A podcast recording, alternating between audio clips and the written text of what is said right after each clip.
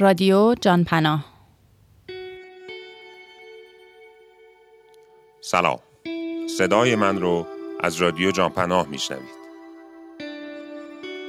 من سعید انوری نژاد به همراه دوست خوبم آرش ناطقی قصد داریم در هر قسمت از پادکست رادیو جانپناه گزارش یک صعود شاخص در دنیای کوهنوردی رو با استفاده از منابع در اختیارمون برای شما روایت کنیم. ما در سومین قسمت از پادکست رادیو جانپناه داستان صعود زمستانی دیواره علمکو توسط گروه کوهنوردی دانشگاه صنعتی شریف در سال 1380 رو برای شما تعریف می‌کنیم 27 تیر 1397 مهدی یگانه بر اثر حادثه‌ای در برنامه دره نوردی تو منطقه پیچبون کشته شد. مهدی از کوهنوردای دانشگاه شریف بود و توی برنامه صعود زمستانه دیواره علمکو در سال 80 هم حضور داشت. و ما موقعی که داشتیم این قسمت رو آماده می کردیم خیلی به یادش بودیم. برای همین این قسمت رو تقدیم اون می کنیم.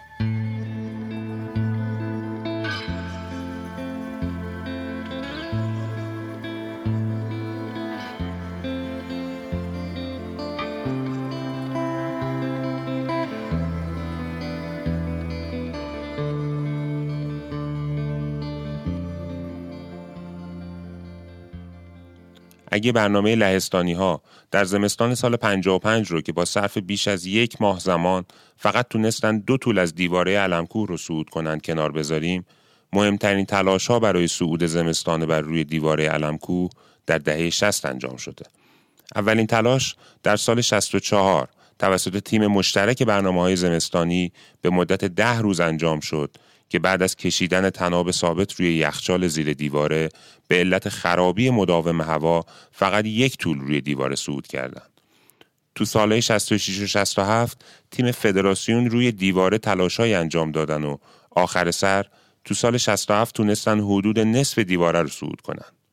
در پایان بهمن سال 68 هم نتیجه کوشش سه تیم مختلف از کوهنوردای تهران، کرمانشاه و گروه آرش صعود سه تور روی دیواره بود.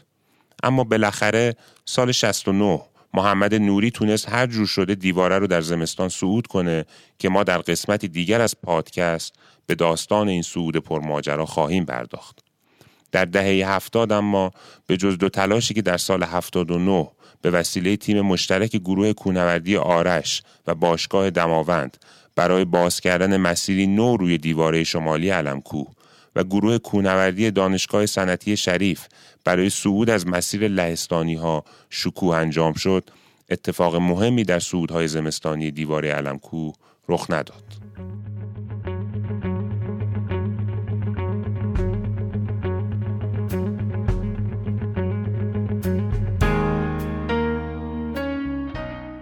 اما پیش از اون که به سراغ جزئیات برنامه سال 80 گروه کونوردی دانشگاه صنعتی شریف بریم خوب چند نکته درباره دیواره علمکوه و منطقه علمچال بگیم. دیواره علمکوه تو قسمت شمالی این کوه قرار گرفته و طول اون تقریبا 650 متره و چندین مسیر داره.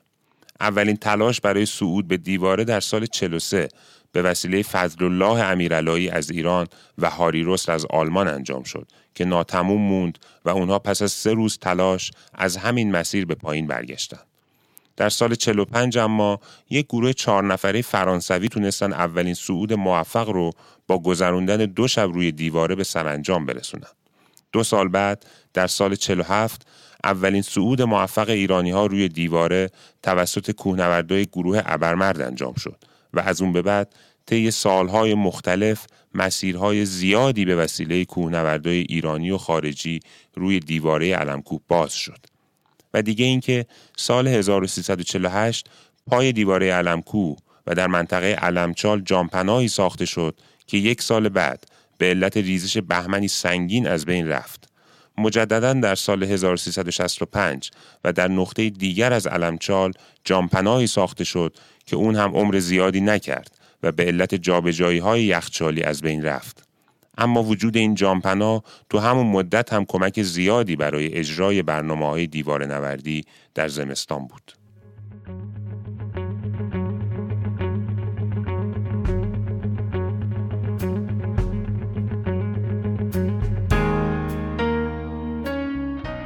اما دیگه برسیم به داستان صعود زمستانه دیواره علمکو در سال 80 گروه کونوردی دانشگاه صنعتی شریف که دیگه از این به بعد بهشون میگیم بچه های شریف از نیمه دهه هفتاد به بعد شاهد نسلی فعال از کوهنوردای جوونی بود که علاوه بر اجرای برنامه های خوب و سنگین کوهنوردی تمرینات سنگنوردی زیادی هم داشتند.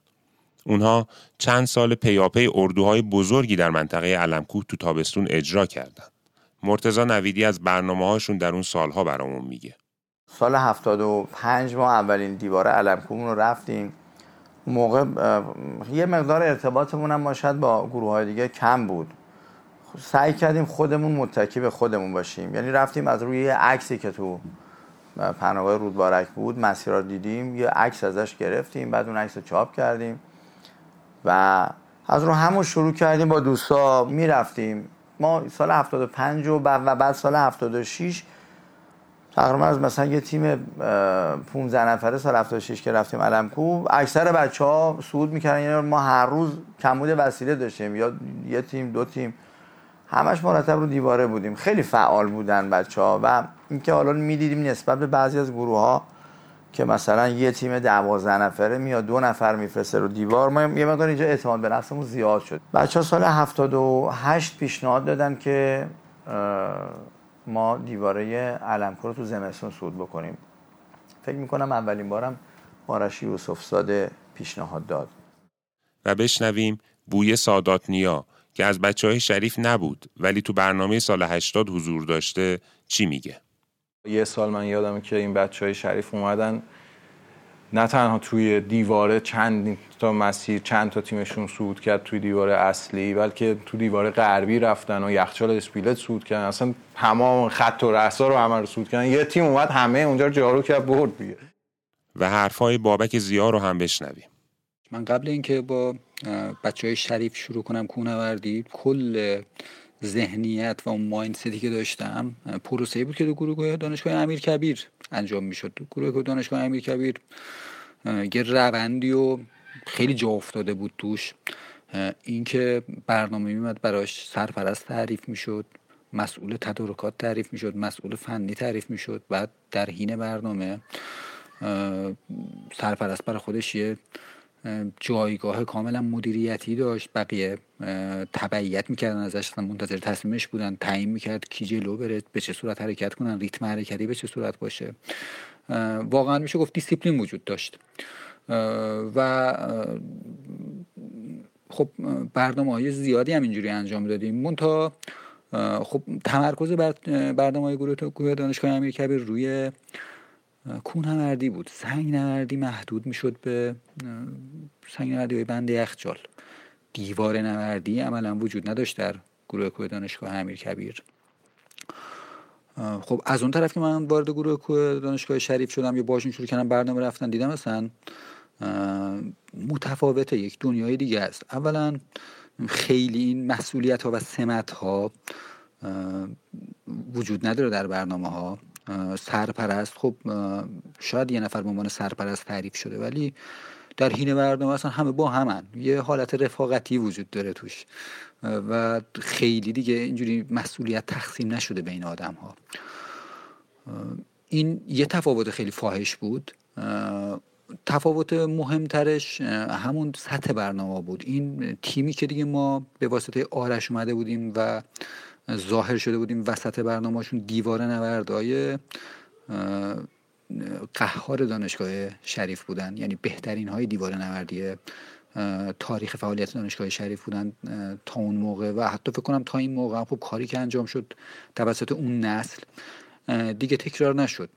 یه تیمی بودن که با هم دیگه خب از یه طرف میشه گفت یه عیبی که داشتیم بود که به خاطر همون بسته بودن دایره خیلی جذب نفری به اون صورت نداشتن ولی از طرف دیگه به خاطر همین مچ بودن زیاد نفر با هم دیگه می‌تونستن کارهای خیلی بزرگتر و بیشتری انجام بدن و خیلی خودشون مقید به اینکه همه رو بیان راه بدن خودشون و اینا نبود با این پشوانه بود که بچه ها اردوی تابستان 79 رو به زمین چینی برنامه زمستون اختصاص دادن. تو همین برنامه بود که پس از بررسی مسیرهای مختلف مسیر لهستانی های 52 شکوه رو به عنوان مسیر مناسب برای برنامه زمستونی انتخاب کردند. صدای علیرضا خیرخواه رو میشنویم. سال 79 تابستون 79 ما یه برنامه مفصل گذاشتیم توی علمکو که بریم مسیر رو شناسایی کنیم که مسیر رو انتخاب کنیم در سه تا مسیر رو بررسی کردیم مسیر فرانسوی ها مسیر آرش و مسیر دو شکوه.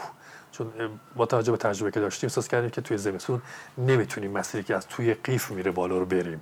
و شرایط حالا هم ریزشی بودن هم بادگیر بودن هم شرایطی که اونور احتمال دادیم برف بشینه. تیم مسیر هر سه مسیر رو ما گام به گامش نکته برداشتیم. یعنی دقیقا هر طول و متر زدیم.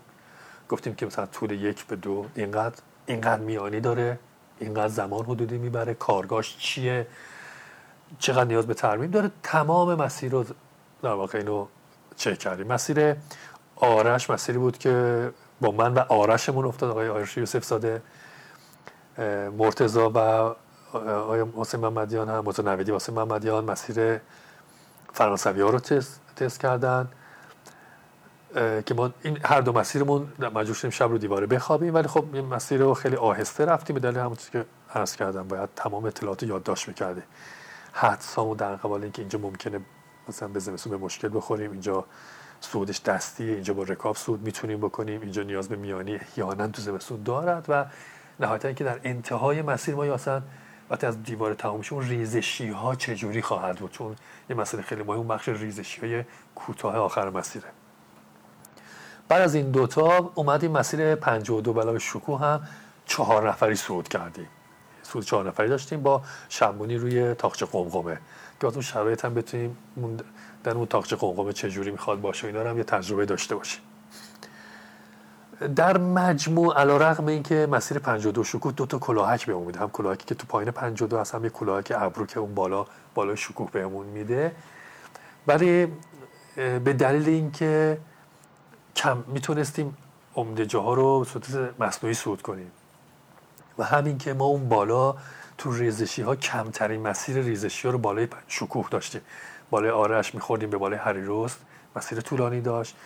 خود فرانسه که عملا امکان پذیر نبود که بریم توی قیف نهایتا به این نتیجه که بهتره ما 52 شکوه بریم.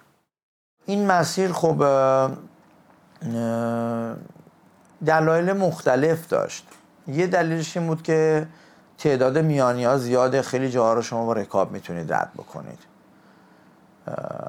خب این راحت تر می‌کنه کارو. و مطلب دو البته بعد دیدیم که راحت نیست. یعنی ما تمام این می... باید میخ میکوبیدیم می‌رفتیم. ولی دلیل دومش اینه که این مسیر در واقع یه جورایی کمتر تو شیار و دره ها و شیاراست یعنی این موضوع که ریزش برف رو ما تو شیارا و شکافات داریم یه موزل بزرگیه. اینجا تقریبا کمترین حالا یعنی مسیری بود که کمترین موزل رو در این مورد داشت. مشکل خیلی بزرگ یعنی کامل میریزه برف توی یقه شما تو صورت شما نمیشه در واقع کار کرد. این دوتا بود. خیلی به نظرم رسید بهترین مسیره 52 رو رفتیم. بعدم مسیر دیگه مسیر 52 رو ادامهش از مسیر شکوه رفتیم که اونم دقیقا مستقیم میره بالا. طولش کوتاهتره. بعد موارد دیگه هم بود. مثلا اگر ما پیش بینی کردیم فرود بخوایم بیایم بتونیم تو مسیر فرود بیایم. مسیرهای دیگه این خاصیت رو ندارن. از مسیر موقع فرود شما میرید بیرون. خب پیش بینی کردیم که اگر نتونستیم تو هر جای نتونستیم یا اتفاقی افتاد حادثه خدا نکرده بتونیم تو همین مسیر فرود بیایم. اونها در ماهای باقی مونده تا زمستون سال 79 تمرین ها و پیش برنامه های مختلفی رو انجام دادن. تمرین هم مرتب می کردیم یعنی ما تمریناتمون دیگه جوری شده بود که یک سالی بود با کفش های سنگین کوهنوردی دیواره رو دیواره هایی که حالا می‌رفتیم. پل خواب یا جاهای مختلف می‌رفتیم تم... یا حتی تو بنده یخچال می‌رفتیم تمرین می‌کردیم. و با اون در واقع نگاه که می‌خوایم دیوار علمکو رو سود بکنیم زمستون تمریناتمون به اون شکل بود حتی کوله های نسبتا کوله پشتمون میذاشتیم و سود می‌کردیم مسیر بند یخچال رو اما غیر از اینها یک کار مهم دیگه هم داشتن و اون جور کردن پوشاک و تجهیزات لازم برای برنامهشون بود. احتمالا کسایی که قبل از نیمه دهه 80 و به خصوص اواخر دهه 70 تو ایران کوهنوردی کردن می‌دونن که برخلاف الان که دهها مغازه با انواع و اقسام کفش و لباس و چادر و تجهیزات دیگه ایرانی و خارجی وجود داره که هرچند قیمت های بالا دارن اما به هر حال در دسترسه ولی اون زمان چنین خبری نبود. برای همین کوهنوردای دانشگاه به فکر تهیه و تولید برخی وسایل و لباس ها افتادن. بچه ها هم به شوخی اسم بامزه رو اون لباس ها گذاشتن. Gore-Tex Super Expedition شریف Climbing. ما منقدرش دانشجو بودیم وضعیت مالی خیلی خوبی نداشتیم. اون موقع هم درسته که ارزون بود ولی واقعا هم هم وسیله کم بود و همین که نسبت به پول ما رقمش قابل توجه بود. با پولای کمی که اون موقع حالا تازه بچه ها شروع کردن سر کار می‌رفتن و پولای کمی که رو هم گذاشتیم در حدی بود که مثلا تونستیم یه دوتا چادر کاسه زمستونه حرفه‌ای بخریم. چادر دیواره مثلا پولمون نرسید بخریم. بعد گفتیم خب لباس بخریم. کفش هم در واقع حالا هر کسی برای خودش رفتیم کفش های حالا مناسبی تهیه کردیم. ولی دیگه پول لباس نداشتیم. اون زمان تنوع جنس تو بازار خیلی پایین بود. گرون بود. Gore-Tex یه جورایی یه حالت خیلی لاکچری داشت که خیلی قیمت های بالایی داشت. البته من به نسبت عرض می‌کنم دیگه برای یک گروه دانشجویی پوشاک Gore-Tex شاید همین الان خیلی خیلی گرونتر باشه به نسبت اون موقع. منتها اون اون زمان ما عادت کرده بودیم به قیمت های میدون منیریه و پوشاک تولید داخل.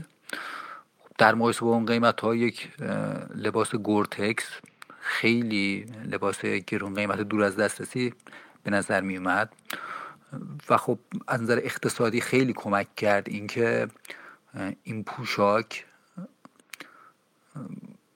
به صورت داخلی طراحی بشه سفارش داده بشه و تهیه بشه.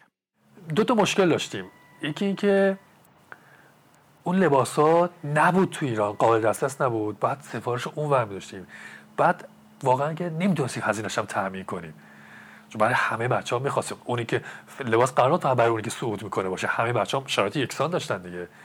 تصمیم گرفتیم خودمون طراحی کنیم. البته خودم الان برام جالبه که اون موقع شاید الان این جسارت نداشته باشیم. ما این کار کردیم و بعد این جسارت هم داشتیم که اونی که خودمون طراحی کردیم استفاده کنیم. یاد این موقع برای بقیه می‌تونه طراحی کنه. خود جون خودش می‌خواد بذاره. ما توی لباس های تاناکارایی که دست دوم که گیر آوردیم هم تونستیم یه در واقع لباس Gore-Tex North Face گیر بیاریم هم یه دونه Lowe. یه سری عکس هم دوستمون که از آمریکا بود برامون گرفت فرستاد. ما اومدیم اینا رو یه بررسی کردیم. مثلا حالا دقیق یادم نیست. مثلا Lowe کلاش خیلی عالی بود. خیلی که مثلا این بندی که اینو فیکس می‌کرد رو لبش نبود.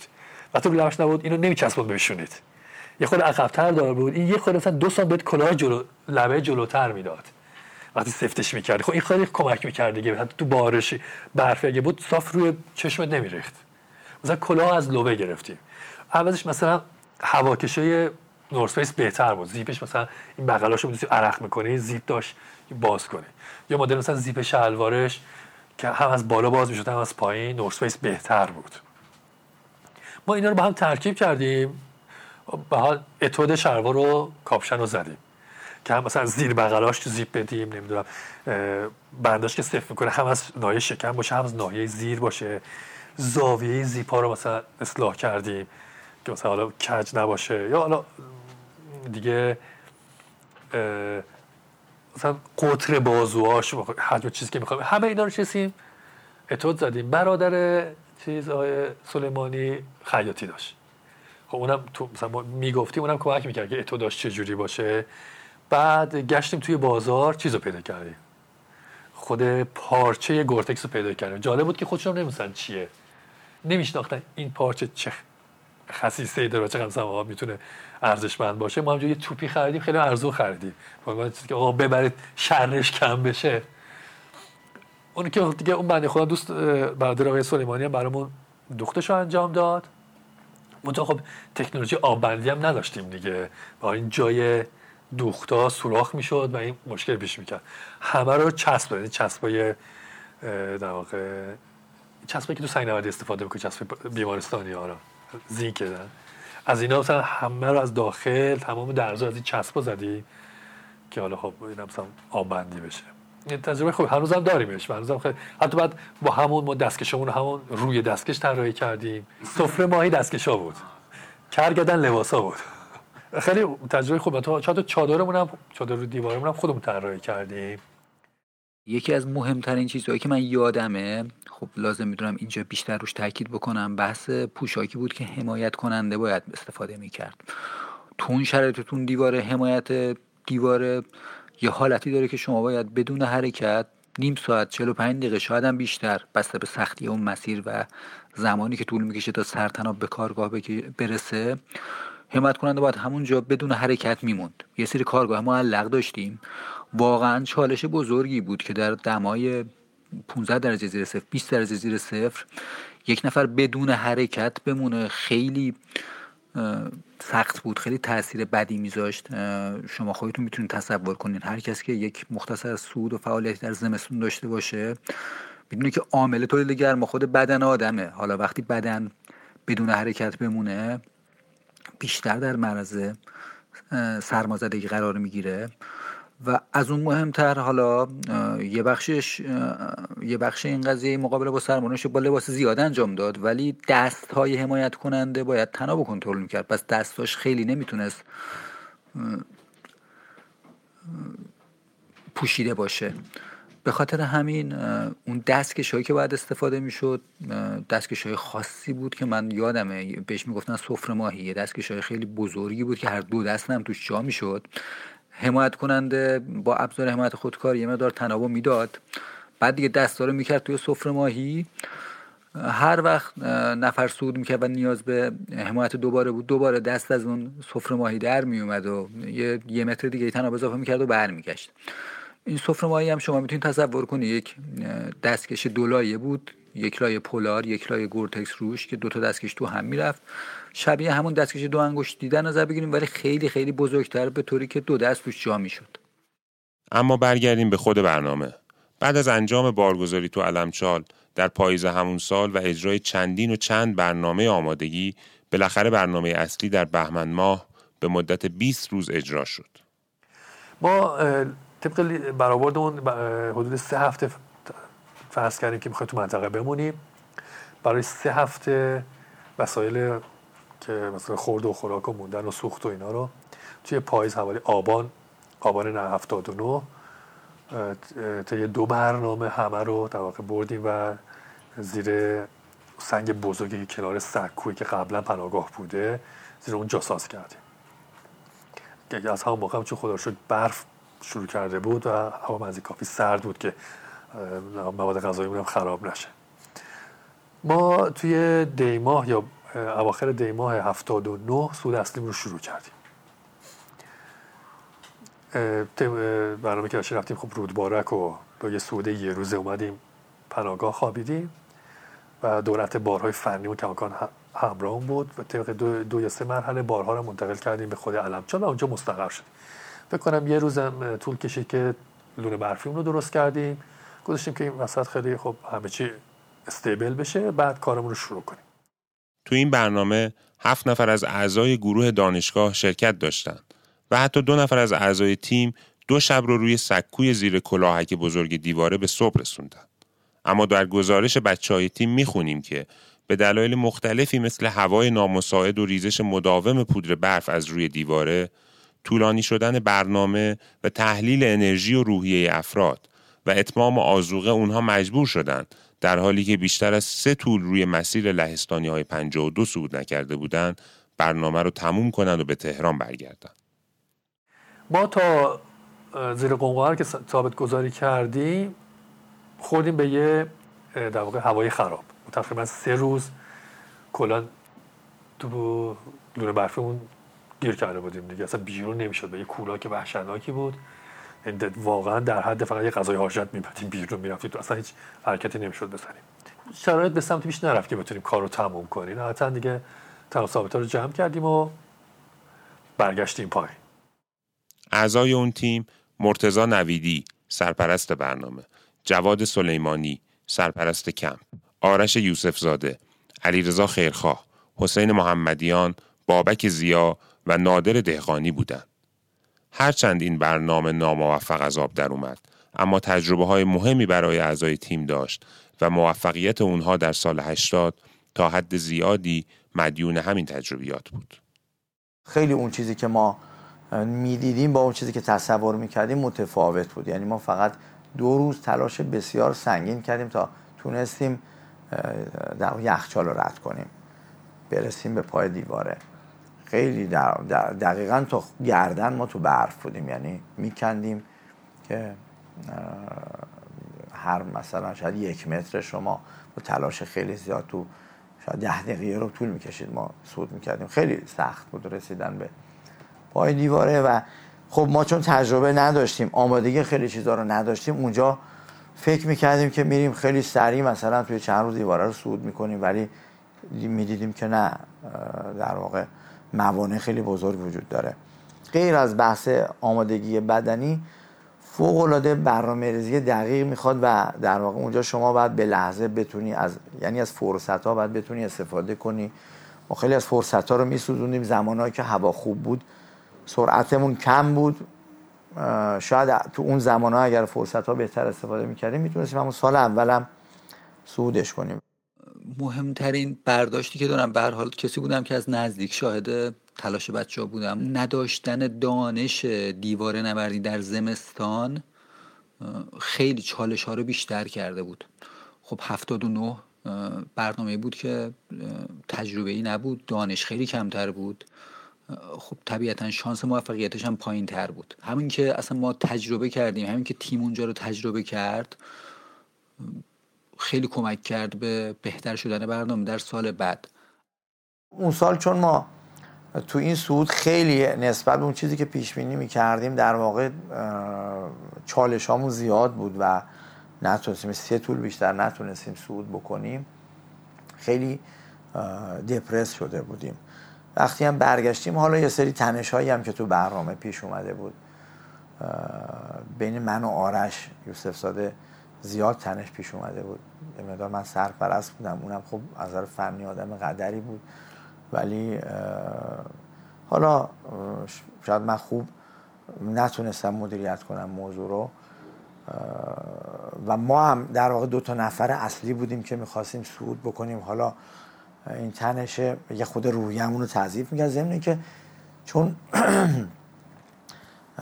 به خصوص آرش هم آدمی بود که خیلی سخت میپذیرفت شکست رو.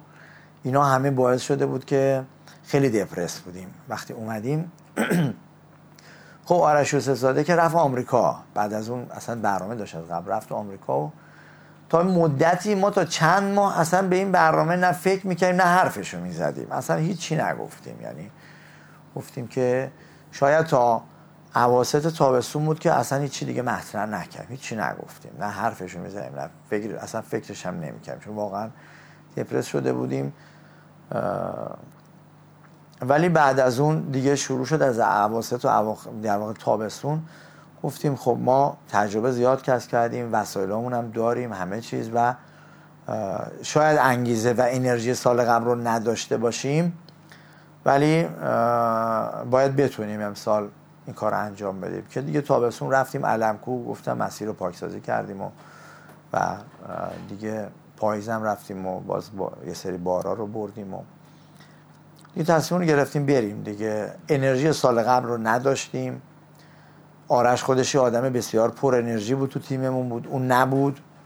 جواز سلیمانی اون زمان که سرپرست بود کانادا بود. نبود. اونم ولی گفت برای برنامه میام خیلی سپرایزمون کرد اینا همه بهمون انرژی داد سرپرست شد. دیگه جمع جور کردیم و رفتیم. نسبت به سال قبل سبکترم بودیم ولی با تجربه بیشتر پیش بینی های بهتر و نمیگم کم انرژی بودیم ولی نسبت به سال قبل هم کمتر تمرین کرده بودیم هم کم انرژی تر بودیم ولی خب حالا آمادگی داشتیم تا حدود دیگه. با این همه همونجور که گفتیم اونها درسای زیادی از برنامه سال 79 گرفته بودند و بر مبنای همین تجربیات بود که تو شیوه اجرای برنامه در سال 80 تغییراتی اساسی دادن. سال 79 همه با هم رفتیم که انشالله یه سود انجام بدیم. و سال 80 نوشتیم همه چیزو.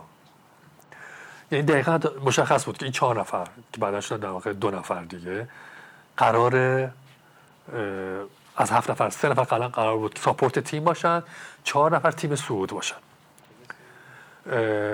مرتضی نویدی من بابک ضیا و حسین محمدیان آی بوی سادات جواد سلیمانی و مهدی یگانه قرار بود که حمایت کنن support کنن این تیما رو. دکتر پیرشن که فقط گفتم میام تا اونجا که شما رو برسونم و بعد برمیگردم.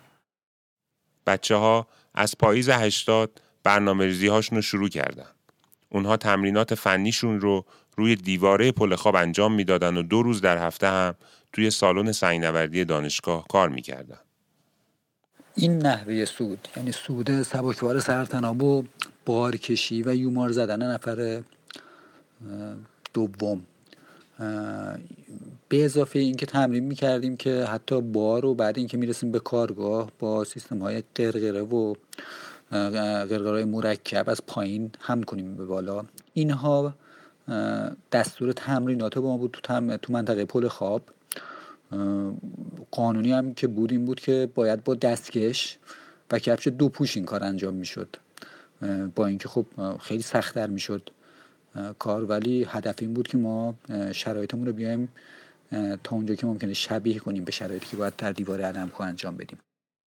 و نکته مهم دیگه هم این که بچه ها برنامه برای پاکسازی مسیری که قصد سودش رو داشتند اجرا کردند. برنامه این بود که علی رضا می‌خواست بره تناب ثابت هایی که سال قبل بوده رو دیواره رو باز کنه. به خاطر اینکه این شک پیش نیاد که در حقیقت اینا روی تناب ثابت سود کردن یا چیز اینا. و کار ما اصلا این بود. صبحش برنامه این شد که من و علی رضا بریم دیواره. مسیر 52 شکوه بریم که اونا اون می‌خواست تناب ثابت ها رو باز کنه و دو جا بود که می‌خواست رول بزنه. برای اینکه زمستون در حقیقت جایی که تابستون خیلی آسونه و خیلی در حقیقت سهله در حقیقت زمستون خیلی مشکل میشه برای اینکه اون قسمت هایی که ساده است نه میانی داره و مردم راه خیلی راحت در حقیقت دیوار نوردا رد میشن ازش. ولی تو زمستون روشو یخ میپوشونه. و چون خفته هست برف و یخ میشینه روش و میمونه. و خیلی مشکل میشه. اون تیکه بود و یه تیکه هم بالا توی فکر می‌کنم یه کاری هم توی کلک ابرو داشت و یه تیکم بالا توی ریزشی های در حقیقت بالای مسیر شکوه بود. یه چاقو هم به من داده بود که آقا هر جا تناب دیدی ببر بنداز پایین. تنابای یه سریش سبز بود یادمه.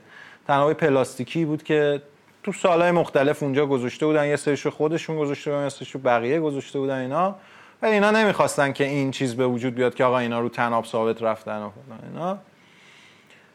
و من خودم اینو باز کردم با اینکه بعدها باز هی میشنیدم که اینا رو تناب ثابت رفتن در صورتی که من خودم شاهد بودم. من خودم تناب رو بریده بودم. این تناب پلاستیکی خود من چاقو داشتم میبریدم.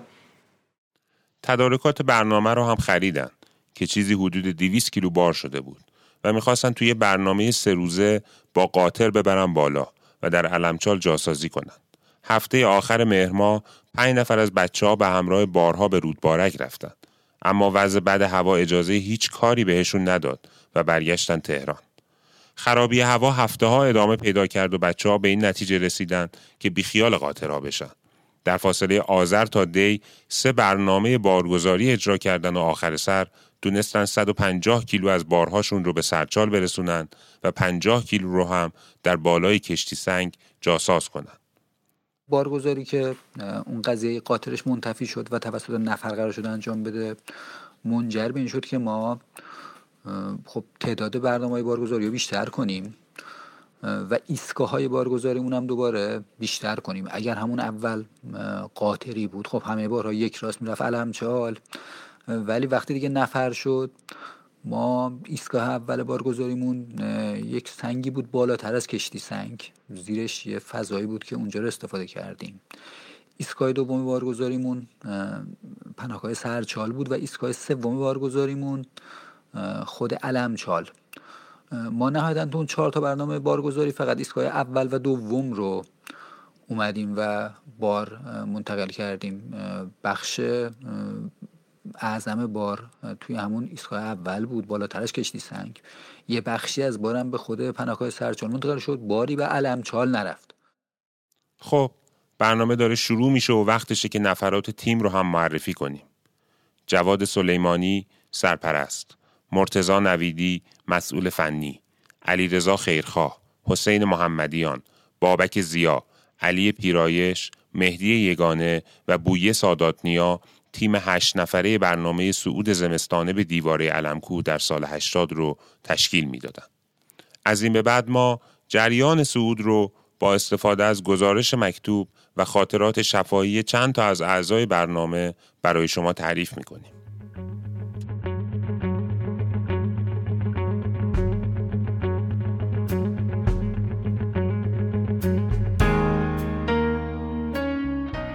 روز اول پنجشنبه 20 دی ساعت 8 صبح روبروی درب تربیت بدنی دانشگاه صنعتی شریف جمع شدیم. جواد، مهدی، بویه، بابک و علیرضا رأس ساعت اومدن. مهدی به خیابون جمهوری رفت تا برای دوربین فیلمبرداری باتری بخره. بقیه نفرات هم مشغول بسته‌بندی لوازم شدن.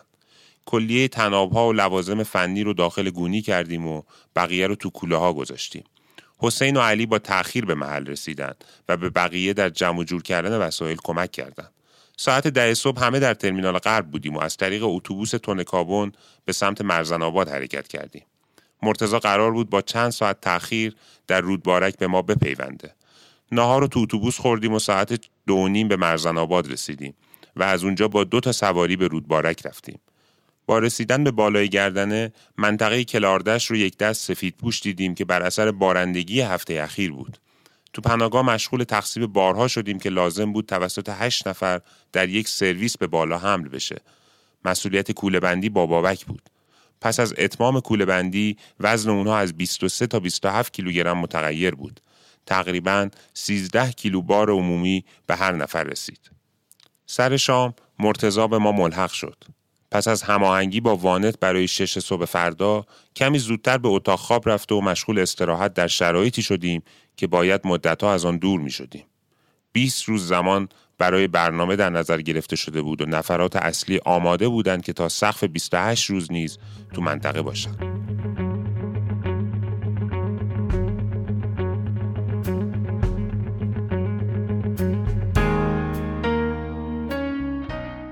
روز دوم جمعه 21 دی ماه ساعت چهار و نیم از خواب بیدار شدیم بارش برف نزدیک به 5 سانتی متر برف تو پناهگاه نشسته بود و بارش ادامه داشت وضعیت خوشایندی نبود ولی نفرات خودشونو برای مواجهه با هوای نامساعد آماده کرده بودند و بارگذاری های متعدد هم از نگرانی کم کرده بود.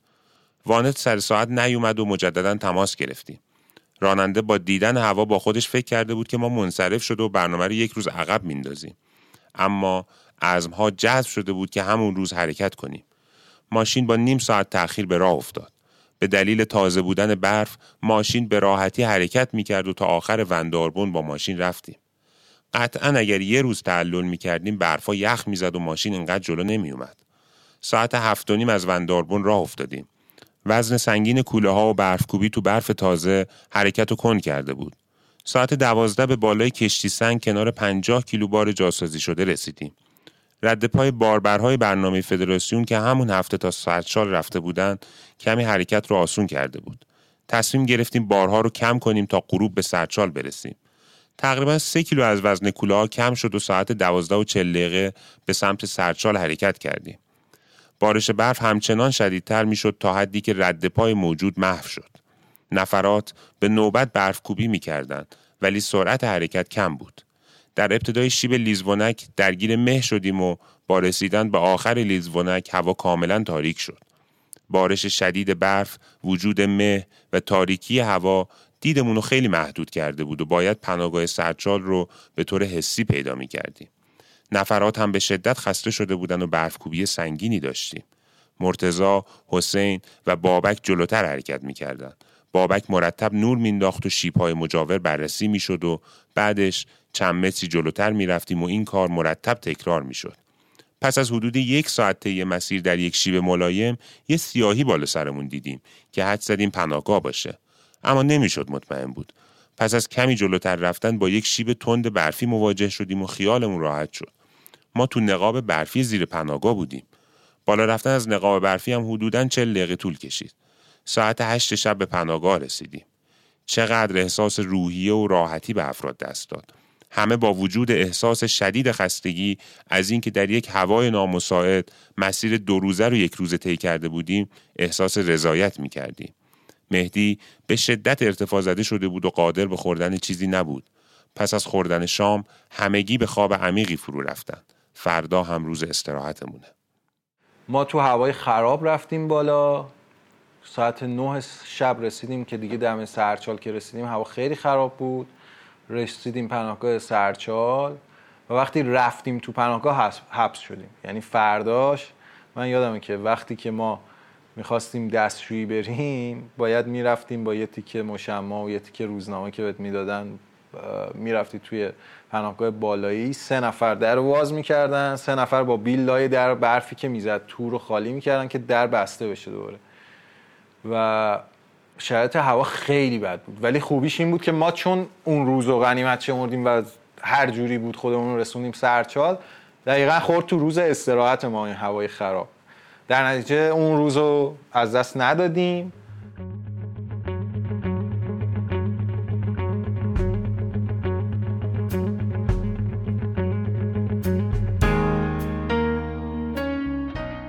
روز سوم. شنبه 22 دیماه ساعت ده و نیم صبونه خوردیم. همه خواب راحتی داشتن و حال مهدی خوب شده بود. وضعیت هوا نامساعد بود و باد بسیار شدیدی میوزید. صدای باد قطع نمی‌شد و پودر برف مرتب از درزهای در و پنجره وارد می‌شد. اگه روز قبل به سرچال نرسیده و وسط مسیر چادر زده بودیم با اون شرایط نمی‌تونستیم پناهگاه رو پیدا کنیم. شبی که ما توی سرچال گیر کرده بودیم این چیز کرد و اینا. چیکار کنیم بچه ها یک کرسی درست کنیم. خلاصه هیچی. دو تا کیسه خواب با هم سری کردن و دو تا اونا میلا کوله ها هنوز میله داشت. دو تا از میله های یوی این کوله ها رو در آوردن با نمی‌دونم یه چیزی بستن به هم یه چارپای فلزی درست کردن.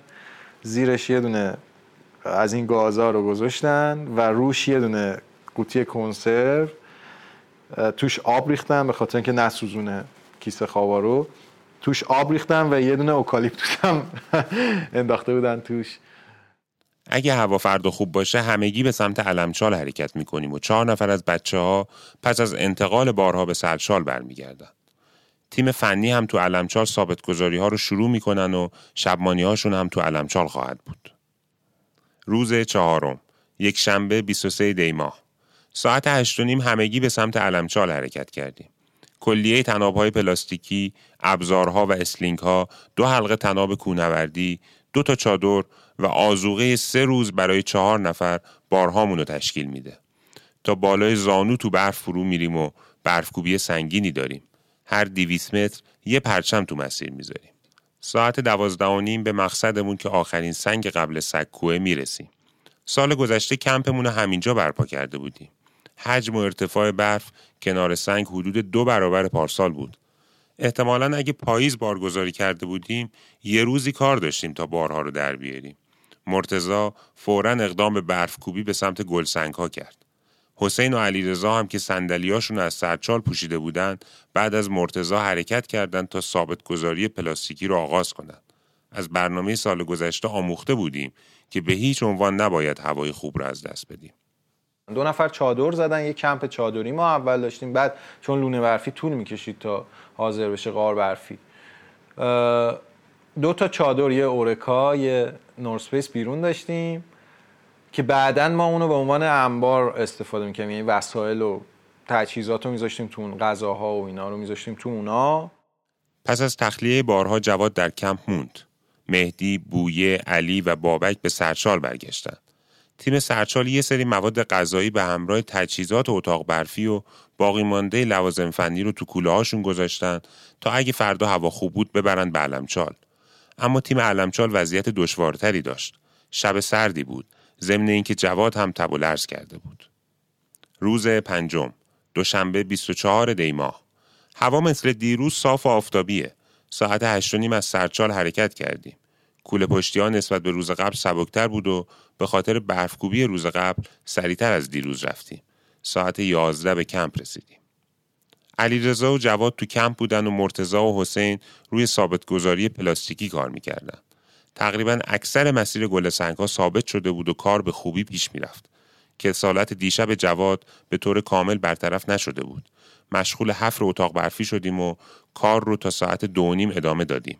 جواد، بویه، مهدی، علی و بابک به سمت سرچال حرکت کردند. در این زمان مرتزا و حسین ثابتگذاری پلاستیکی رو تموم کرده و به ابتدای مسیر لهستان 52 رسیده بودند. اما بشنویم در اون روزها دمای هوا تو منطقه چقدر بوده.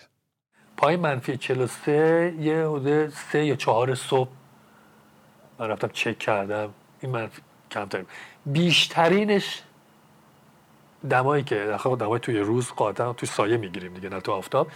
بیش یعنی گرم ترین دمایی که ثبت کردم منفی 17 درجه بود. ساعت دو بعد از ظهر.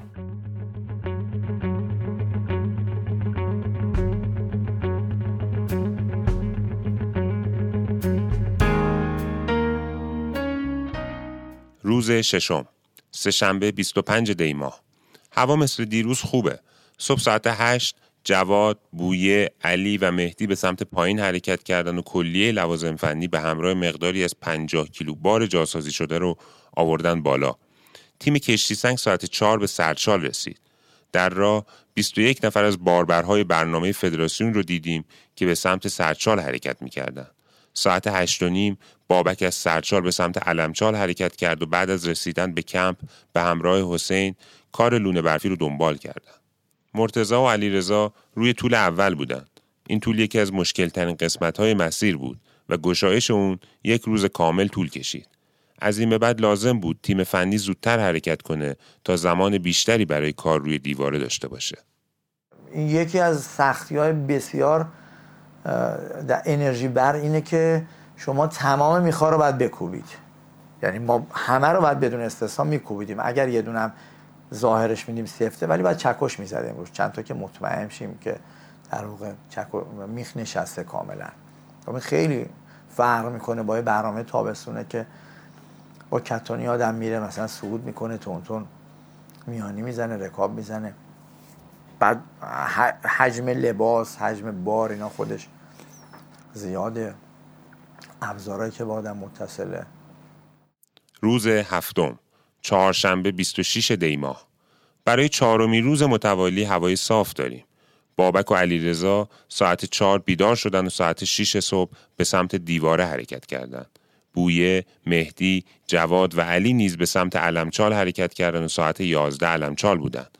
مرتزا و حسین به همراه تیم سرچال به تکمیل اتاق برفی پرداختند. وقتی که تونل کنده میشه حالت یه تونله ارزش به اندازه حدود یک و هشتاد تا دو بود که بچه ها بتونن فقط بخوابن. به قول معروف خیاری پشت سر هم. و طولش چیز بود دیگه. بیشتر بود. مثلا شاید دو و نیم سه متر بود. که یه قسمتش که ما یه قسمتی باز میموند تا دم در. یه مثلا پنجاه و ما همینجوری از اون ته دونه دونه میخوابیدیم تا چیز مثلا اون تهیه باید یه جمعتر میخوابید اینا. مثلا یه وقتای علیرضا چون پاشو جمع می‌کرد توی اون کد پره می‌رفت اونجا میخوابید. زیرش یه نایلون آورده بودن با خودشون. نایلونایی یه تیکه هستش که مسئله فروشی ها میفروشن. زیر اون هم که یه روزنامه آورده بودن که رطوبت رو چیز کنه و بعد زیر اندازه رو مینداختیم روش. بعد تاقش رو حتما باید قوس می‌زدیم که وزن رو چیز کنه. همون به همون دلیل که تو معماری قدیم این کارو می‌کردن. و چیزی که اینا به دست آورده بودن این بود که دو تا چیز بود که یکی این بود که یک در بیارم برای قاربفی که یک یونولیتی رو چیز کردم اون هم آوردن بالاش خیلی بامزه بود. چون بادم می‌زد میبردش. اینا با یه تناب بسته بودیم ته کوله یه نفر اینا. یکی هم یه لوله بود که دو نیم سه متر بود یا شاید یه ذرم بیشتر نمی‌دونم که این یه لوله پولیکای مثلا دو اینچ بود شاید.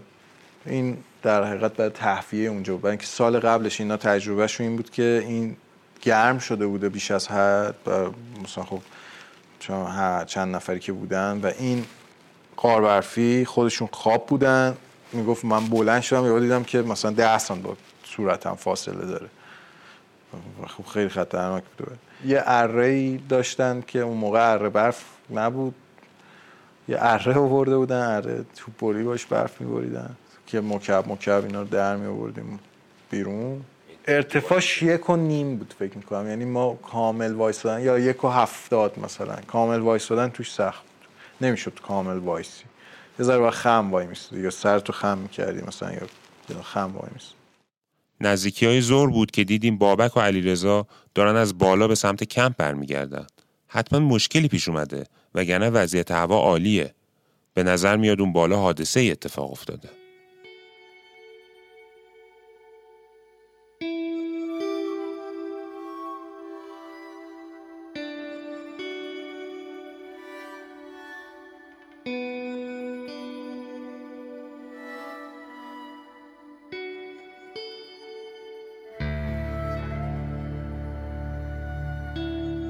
اون چیزی که شنیدین سومین قسمت از پادکست رادیو جانپناه و بخش نخست داستان سعود زمستانی بچه های شریف به دیواره علمکو در سال 80 بود که ادامش رو در قسمت بعدی میشنوید. منابع ما در این قسمت از پادکست رادیو جانپناه گزارش مکتوب این برنامه که به وسیله گروه کوهنوردی دانشگاه صنعتی شریف تهیه شده صحبت‌های حضوریمون با مرتزا نویدی علی رضا خیرخواه و بوی سادات نیا و مصاحبه از راه دور با بابک زیا و گزارش نخستین صعود زمستانی دیواره شمالی علمکو در سال 69 بود که به وسیله گروه کوهنوردان آرش منتشر شده.